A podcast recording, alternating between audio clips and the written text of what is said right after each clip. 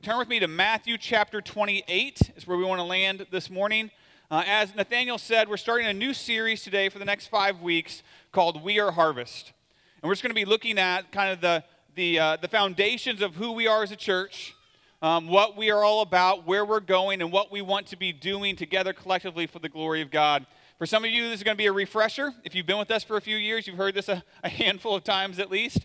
Um, if you're new to Harvest, um, we're glad you're here, and this is going to be new for you, but hopefully this will be um, help you kind of come in and be part of the vision and join in on what God is doing here, and we hope that that's helpful to you as well. So uh, five and a half years ago, uh, Courtney and I came back to Saint Louis with a dream, with a vision of planting a church. Uh, I got a picture here. This is the first day back in Saint Louis. We're unloading the U-Haul, and at this point in the in the journey, we really had no people, we had no place to meet, we had no money, um, but it didn't matter because God told us to go, and so we were going to plant a church. Um, we didn't want to plant just any church, we wanted to plant a vertical church. Maybe that's a new term for you if you're new to Harvest, um, but a vertical church is simply this. We wanted a church that was focused solely on glorifying God and worshiping God and following God, and here's the key, the way that He desires. You see, this whole idea of the Christian life and of worship and of following Christ, it's not just doing it the way we want to do it. It's not just doing it the way that we like or makes us feel good, but God has a way in which He wants to be worshiped, in which He wants us to follow after Him, that's spelled out in His Word, and we want to be a church that does it that way. And so this is kind of the The, the foundation of how we think about church is that our ultimate purpose in life, all of us as humans, is to bring glory to God. A couple verses for that. Isaiah forty-three seven says, Jesus, or I'm sorry, God is talking. He says, "Everyone who is called by my name, whom I created for my glory, whom I formed and made." It's reiterated again in the New Testament. First Corinthians ten thirty-one, "So whether you eat or drink or whatever you do, do all to the glory of God." And so if this is our call as individual believers, then our question was, how do we best do that collectively as the church, right? Each one of us individually in our life, that might look, look, look a little bit different, but how do we do it together as one? And we, I believe, we believe that Jesus spelled that out for us in His final instructions to His disciples, to His church, before He left this earth. And we oftentimes call that the Great Commission. So we're going to look at that today in Matthew chapter twenty-eight. And basically, the short synopsis is, go make disciples. And so we're here at Harvest, we're a disciple-making ministry because of that statement, because of that instruction from our Lord. So that has always been, will always be the mission here at Harvest, to glorify God by making disciples. So today I want to refresh that, I want to renew that, I want to uh, communicate that to some of the, you who are maybe new with us and remind us why we are Harvest. So here's the big idea for you. We make disciples for the glory of God through the power, pattern, and presence of Jesus. Our goal, our mission is that we make disciples for the glory of God through the power, pattern, and presence of Jesus. We're going to see all three of those things here in Matthew twenty-eight as we walk through the Great Commission together. So, look at verse sixteen with me. We'll pick up there. Matthew twenty-eight sixteen. "Now the eleven disciples went to Galilee, to the mountain to which Jesus had directed them, and when they saw Him, they worshipped Him. But some doubted. And Jesus came and said to them, 'All authority in heaven and on earth has been given to me. Go therefore and make disciples of all nations, baptizing them in the name of the Father, and of the Son, and of the Holy Spirit, teaching them to observe all that I have commanded you. And behold, I am with you always to the end of the age.'" So point number one today is simply this: make disciples in the power of Jesus. In the power of Jesus. It's interesting to me in verse sixteen, he starts off here and he says, "Now the eleven disciples." So traditionally, we usually don't hear about the eleven disciples. We hear about the how many? twelve disciples, right? But at this point, we're already past the point where Judas has betrayed Jesus and then hung himself. So now we're down to eleven. So the eleven disciples here, these were Jesus' main guys, right? This was his, his, his main circle. He'd been discipling now for three years. They've been with him every day. He, they should know him better than anyone. And yet, as he starts to approach them here, after his resurrection, it says that they saw him and that some worshipped him, but some doubted. What? Like, these are the eleven. These are the top guys. And yet they're doubting Jesus. They're doubting the presence or the, the, the uh, is this really him? Now, granted, this is the risen Jesus, right? So let's just, if we can just be honest for a second, like if I was there, if you were there, it might still be hard to believe, right? Like this is the first time you've ever seen like a guy come back from the dead and walk around and teach and eat fish and walk through walls. Like that's a new thing for most of us. And so like that would be a little freaky. So I think the disciples here, it's not that they don't believe in him in general, but they're just still trying to kind of wrap their minds around what is going on. Is this for real? Are we imagining this? They just weren't quite all the way there yet. Are you tracking with me? I'm a little unsure, Jesus. I, I want to believe, but I still have some questions, right? Like, I, I don't fully understand all of it yet. I think that's where they're at. And I think, if we're honest, many of us have been there at different po- points in our walk with Christ. Have you ever felt that way? Where you're like, I believe in you, Jesus, but there's just some things I don't quite get yet. I don't quite understand it all. There's still some pieces that don't quite make sense to me, and I'm trying to figure it out, and I have a little bit of doubt that's sticking around. And then I love what Jesus does next. It says they saw him, they worshiped, they doubted, and then it says Jesus came and said to them. In the middle of their struggle, in the middle of their doubt, Jesus doesn't say, well, guys, it's been three years. I'm done with you. I can't handle this anymore. I'm out, right? He doesn't ignore them. He doesn't ch- chastise them. He comes near and he talks to them. In the middle of their doubts, in the middle of their struggles, he gives them grace again. And I think it's just a good reminder for all of us that this Christian life is not always easy. It's hard. It takes a lot of work. It takes a lot of discipline. But thankfully, we have a God who is gracious and patient with us every step of the way. And he comes near to us when we're struggling and when we're doubting. And he speaks to us and he, he shows us the way again. And so he comes and he tells them, he says, all authority has been given to me. The word their authority is representative of his power, right? All authority or all power has been given to Jesus. He has absolute power to carry out his plan and his will on earth and in heaven here, according to his words. And I think the reason Jesus is reminding the disciples this is he's telling them, there's, listen, there's, there's two implications here. If it's true that Jesus has all authority, all power in heaven and on earth, then there's two implications. Number one, if Jesus has the power, then guess what? We don't have the power, right? And so if Jesus has the power, he says, I have the power over you, so do what I say. Obey, right? I'm getting ready to give you some instructions, and you need to know that this isn't an, a suggestion. This is a requirement because I have the power. Do this. That's the first implication. The second implication of Jesus' power is that because he has the power and we don't have the power, we can't go out and do anything on our own. We are his instruments in this great thing that we call the mission of God. It's God's power working through us that can accomplish making disciples. None of us can do that on our own. Because Jesus is very clear, we don't have the power. He has the power. He says, but because all authority, all power has been given to me, he says, go therefore and make disciples. That word therefore is super important. As throughout all of Scripture, when you see that word therefore, it's connecting two different thoughts, right? So he's saying, go make disciples therefore because of my power, my authority. Do you see it?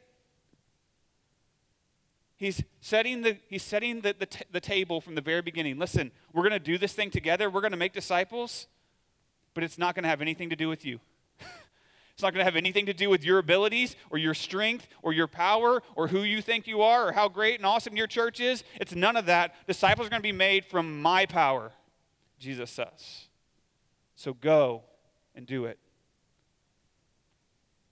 And if we work to make disciples in and through the power of Jesus, we cannot fail because he has all authority. He has all the power. And so no one and nothing can stop his mission. Now, what struck out to me this week as I was studying this, I've studied this passage I don't know how many times. I've preached this passage I don't know how many times. But as I'm studying it this week, God is always so good just to give us some new stuff, right? Each time we study God's word, each time we, that's why we do it day after day after day. And I, he caught me on the doubted part, that some doubted.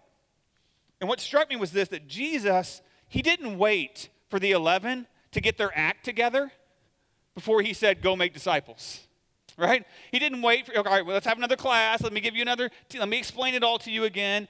He didn't wait for them to get it all perfect and figured out and, and have their Christian life to a certain level. No, he said, right now, right here, go make disciples. Because it's not in your power, it's in mine. And what this tells me, friends, and I think all of us need to hear this because we get stuck in this trap a lot, I think, as Christians.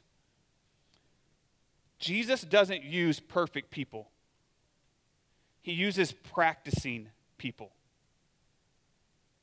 Jesus doesn't use perfect people. He uses practicing people. If you're waiting till your faith or your ability or your understanding of the Bible reaches a certain level before you go out and you start working to make disciples of Jesus, you're missing the boat.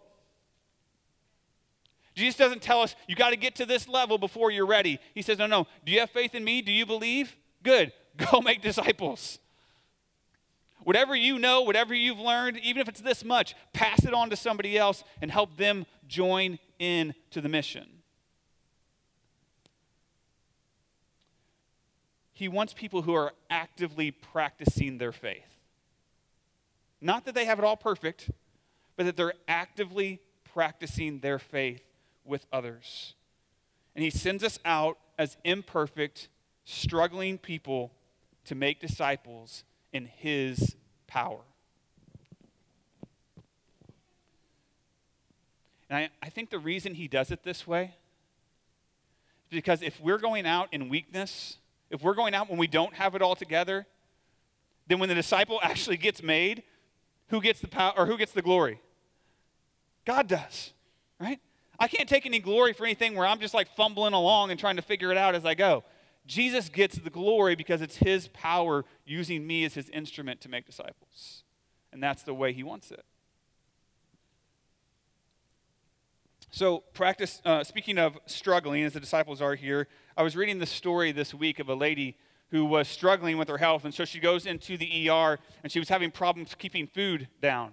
I just, you know, you know what I'm talking about. So she goes into the E R, and she they put her in a room or whatever, and, and finally this male nurse comes in, and he starts, says, you know, can I ask you some, some questions and kind of get some medical history and stuff? And so she said, that's fine. So they start going through this whole process, and he's asking her some questions, and he says, um, have you, have you ever had a hysterectomy? And she said, actually, yeah, I did. Um, and he said, okay, when was it? She said, well, it was back in two thousand eleven. And he said, okay. He said, so um, so do you think you could be pregnant? And she was like, do you think this is the right job for you? Like, did you miss something along the way? Like, didn't, it's funny to me how after all the training and all the schooling and all the stuff that our nurses and our doctors and all that go through, we still somehow call it the practice of medicine. Have you ever noticed that before? Because even though there's a great scientific field that surrounds our modern-day medicine, there's still a part of it that's not always an exact science, right? There's still that variable human element where we have to kind of figure it out as we go sometimes and learn on the fly, and doctors and nurses are constantly reading more and learning more of new medicines and new treatments, and they're learning from their experience with patients, and they keep going, they keep treating patients as they're practicing medicine. They don't stop and wait until they have all of medicine completely figured out and it's all perfect before they start treating patients, right? Otherwise, none of us would ever get treated for anything. The same is true for us as Christians when it comes to making disciples. Ours could be called the practice of disciple making. We don't have it all figured out yet. It's not all perfect. But Jesus still says, go and make disciples. Practice your faith And as you go, you're going to learn more and you're going to grow more. I have learned and grown more as a disciple of Jesus when I've been working to help somebody else follow Jesus than I ever do by just sitting on my bed and reading my Bible. It's the practice of our faith that grows us and strengthens us and stretches us and brings more people in to the family of God. Jesus doesn't use perfect people. He uses practicing people. So the question for you is this: how well are you practicing your faith when it comes to making disciples? Are you putting it into action? Are you working to, to reach others and to share what you know and, to, and to, to teach them what you've learned, even if it's not all perfect yet? Are you practicing your faith to make disciples? So that's the first thing. We make disciples in the power of Jesus. Starts with the power. But then point number two comes from verse nineteen. Look at nineteen again. It says, "Go therefore and make disciples of all nations, baptizing them in the name of the Father and of the Son and of the Holy Spirit, teaching them to observe all that I've commanded you." So point number two is simply this: make disciples in the pattern of Jesus.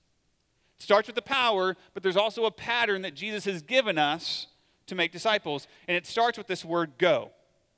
And if you've heard me teach or preach this before, maybe you've heard this somewhere else, that the word "go" there, translated in our Bibles, "go," uh, the Greek word actually means more like "as you go."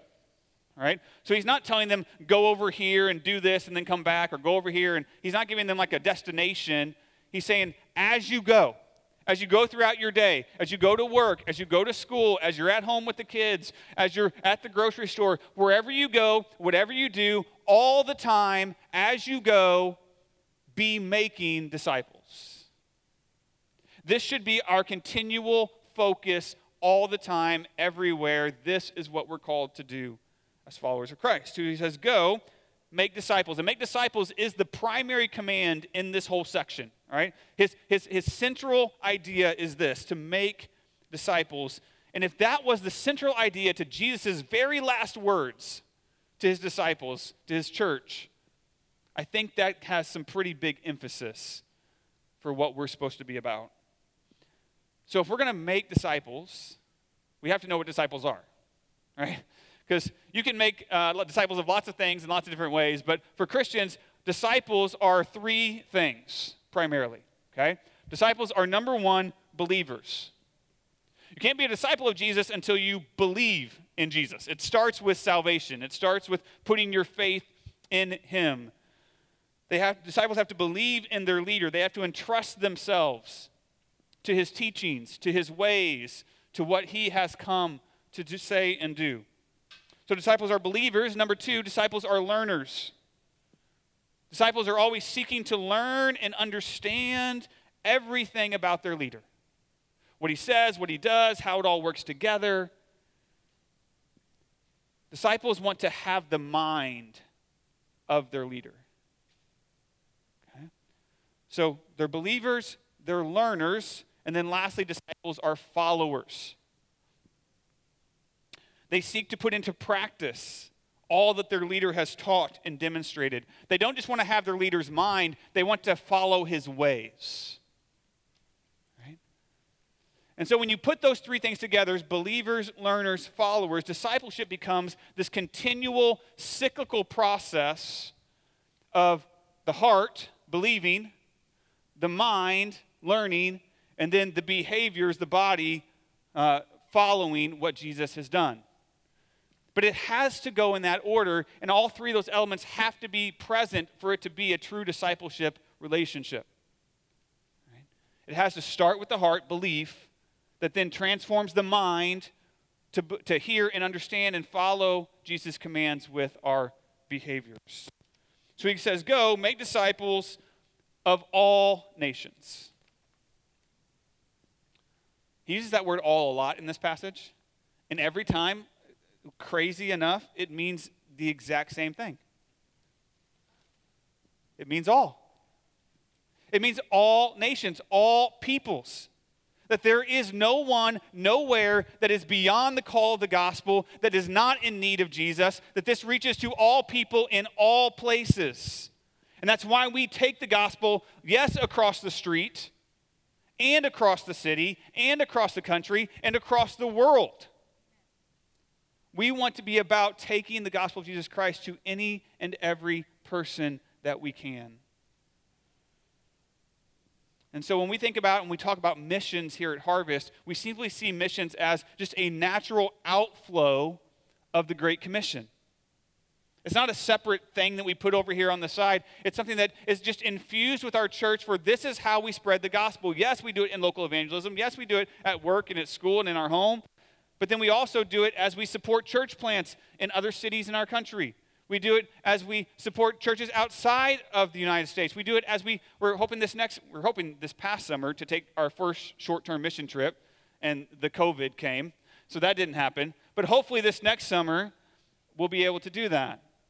Because we want to be about taking the gospel everywhere. So he says, go make disciples of all nations, and then he tells us kind of two specific commands that, that, should, that should involve. Number one, he says, baptizing them.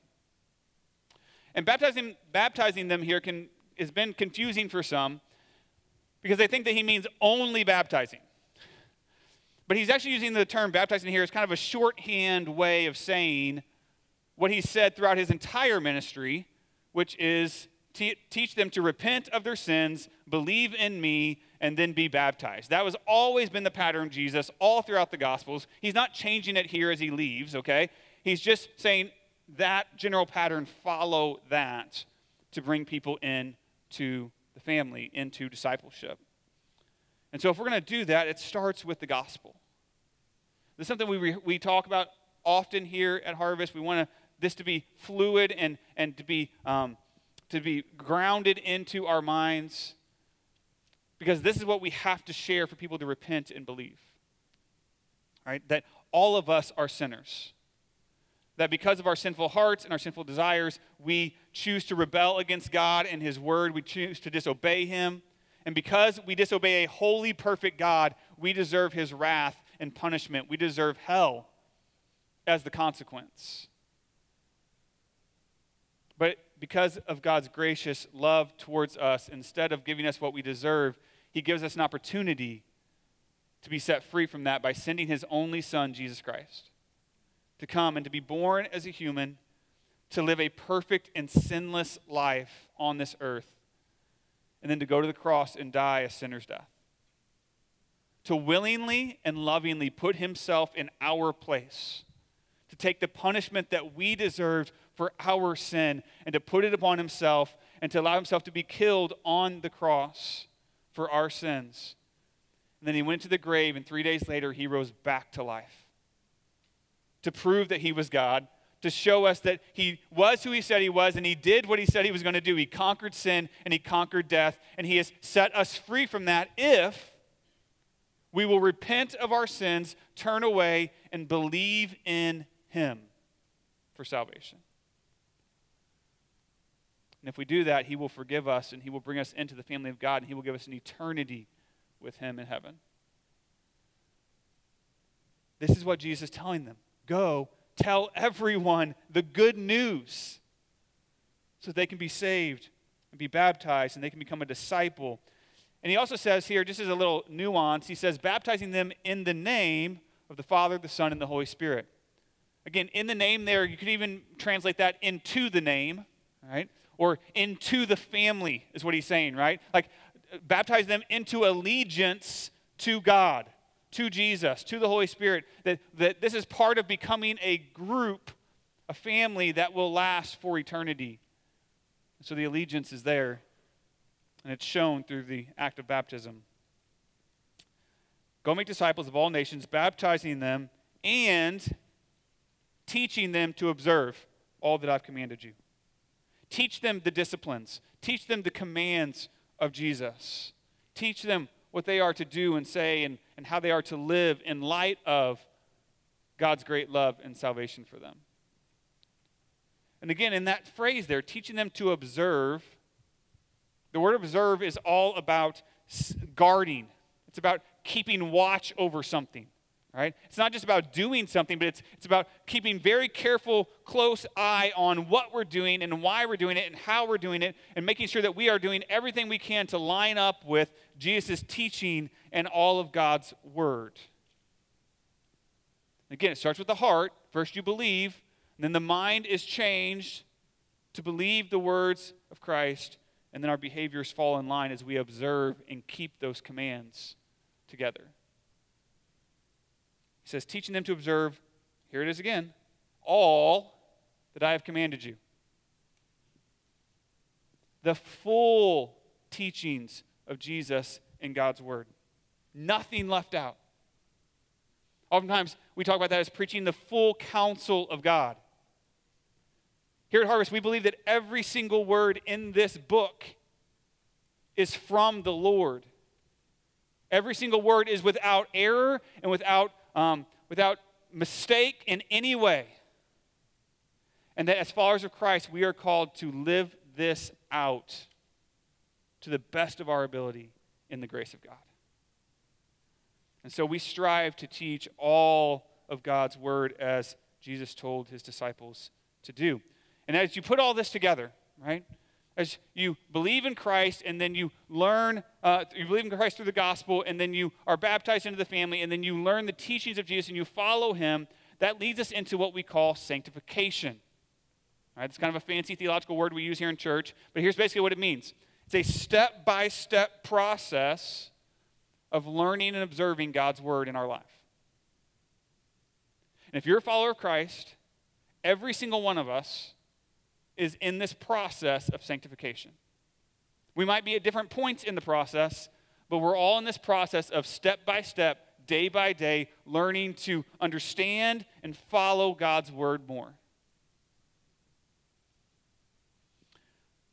And so if we take all of that we've just walked through and put this together, and it's kind of a, I put a simple diagram here together for us for the cycle of discipleship. The discipleship cycle looks like this.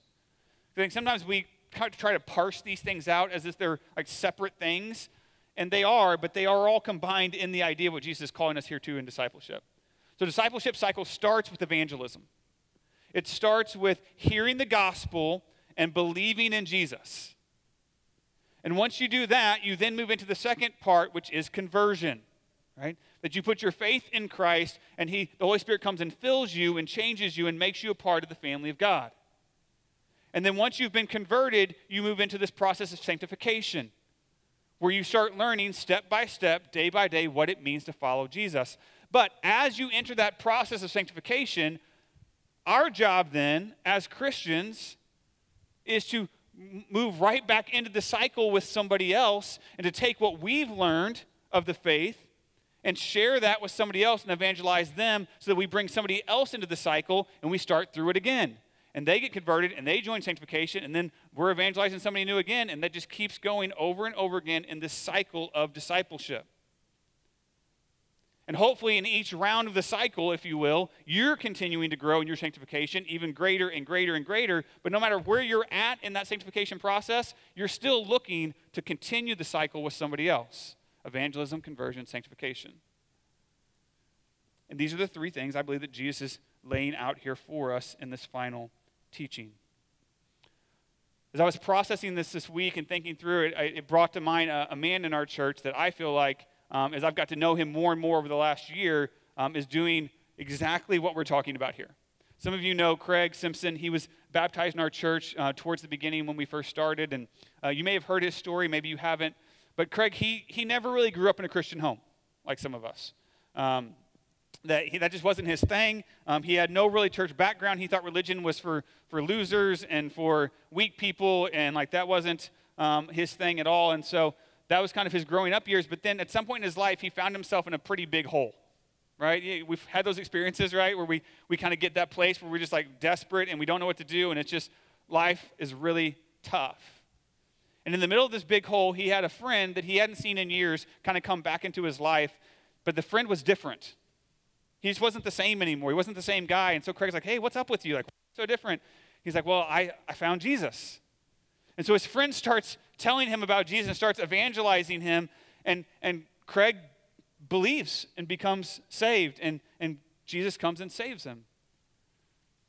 And ever since I've known Craig, and that was only a handful of years ago, so this, he's pretty young in the faith compared to a lot of us in some ways, but he comes to Christ, and, and ever since I've known Craig, he's had this hunger for God's word. He's just, he's in God's word, he's learning, he's growing, he's, he's faithfully following the Lord, and he would be the first one to tell you that he still has a long way to go.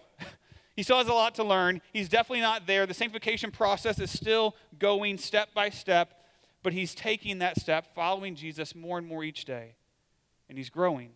But here's the most encouraging thing to me is Craig's been in our small group the last year. I've got to hear more and more from him on a weekly basis. That even though he's young in his faith, even though he's still figuring things out and it's not all perfect yet and he's still getting sanctified, I feel like every time I talk to him, he has another story of somebody he's telling about the gospel. Somebody at work, somebody in his apartment complex, one of his family members. He's like, hey, pray for me. I'm talking to so-and-so this week about this, or they were asking these questions. And he doesn't have it all perfect yet, but he's already sharing what he does have, what God has blessed him to understand and see so that other people can come into the faith. And he's walking through this cycle even in the early days of his Christian faith. That's what Jesus is calling us to here. That is the discipleship circle in action. And this is what we all need to be pursuing. The more we do that, the more we will advance the mission of God and make disciples of Christ. So point number two is this: make disciples in the pattern of Jesus. We're a vertical church. We want to do it the way God says to do it, the way that he wants us to do it. This is it right here. Make disciples in the power of Jesus, in the pattern of Jesus. And then point number three is simply this: make disciples in the presence of Jesus. I love and I'm so thankful for how Jesus ends verse twenty here.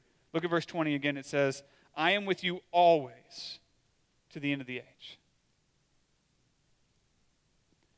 I am with you always. Jesus never sends us out alone on mission. You're never asked to do this by yourself. He says, no, no, I'm going to go with you. I am always with you, he says. Now, I think sometimes the problem is on this journey of mission, sometimes we forget that or we choose to ignore that, and we, we tend to turn our backs away from him. But guess what? He is still always there. And that should be so strengthening to us and encouraging to us that, listen, guys, the creator of the universe, the risen Savior, the King of all kings, the eternal God is with us always.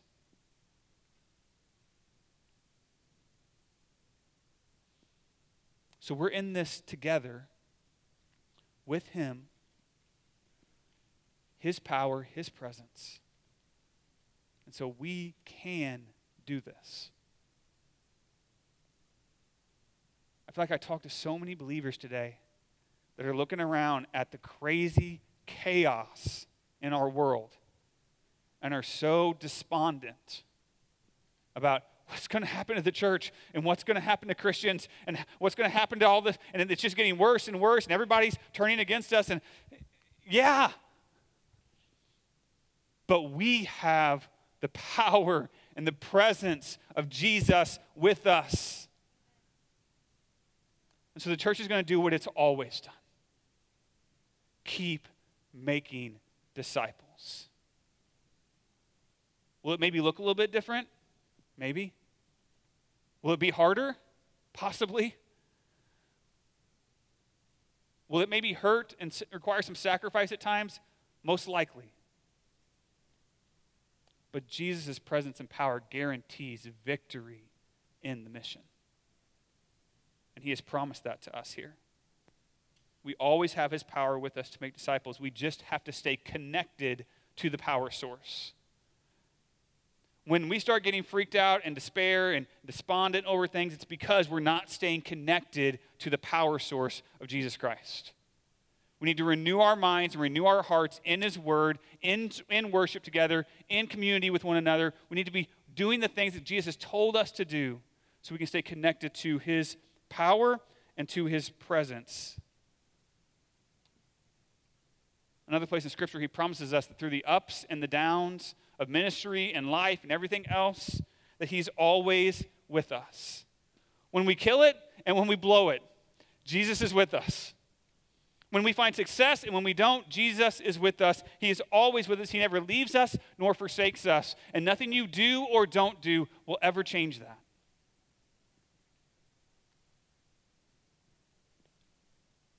As much as we're called to make disciples, and we're going to be about that as a church, making disciples doesn't earn us favor. But it does produce fruit in us and in others. This isn't about earning God's favor. It's not about doing what he said so that he likes us more, or so that he's nicer to us, or so he gives us better stuff in life. You already have one hundred percent of the favor of God the moment you put your faith in him. He's just asking you to put that favor into action so that more people can come to know it and you can grow in your relationship with him. I am with you always, and then here it is, to the end of the age. In other words, the mission doesn't stop. Until the day that Jesus steps back down on earth and we see him face to face, we're going to be on this mission of making disciples. The church doesn't quit. The kingdom doesn't quit. We keep making disciples through the power and the presence and the pattern of Jesus Christ until he comes back and sets all things right and takes us to heaven with him.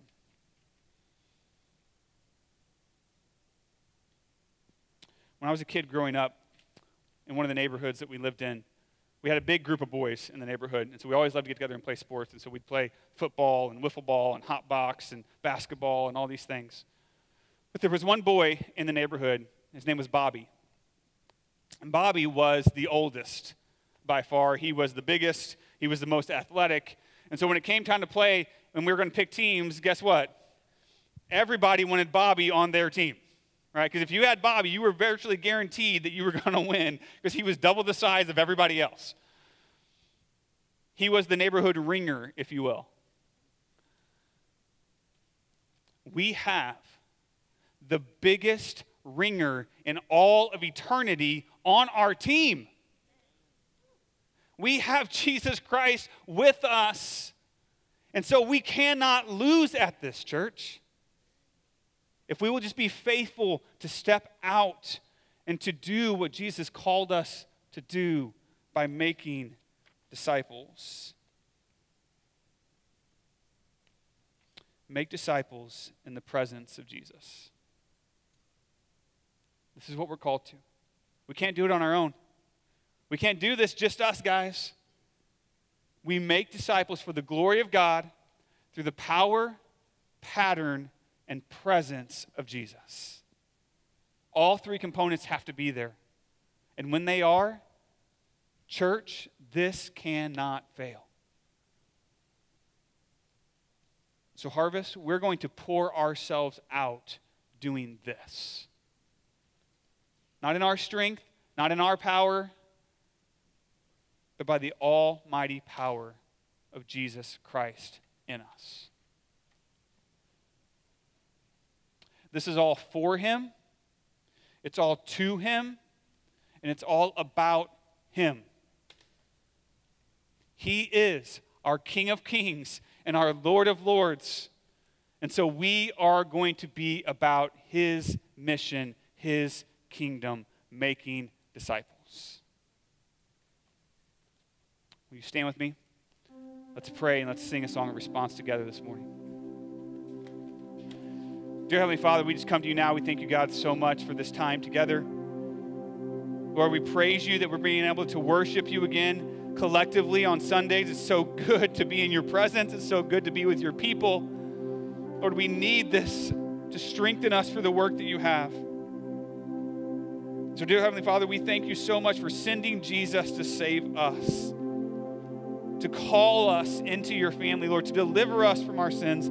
You have entrusted us with this great gift and this responsibility to share that gift of the gospel with others. So Lord, help us today stay connected to your power and your presence as we seek to make disciples for your glory.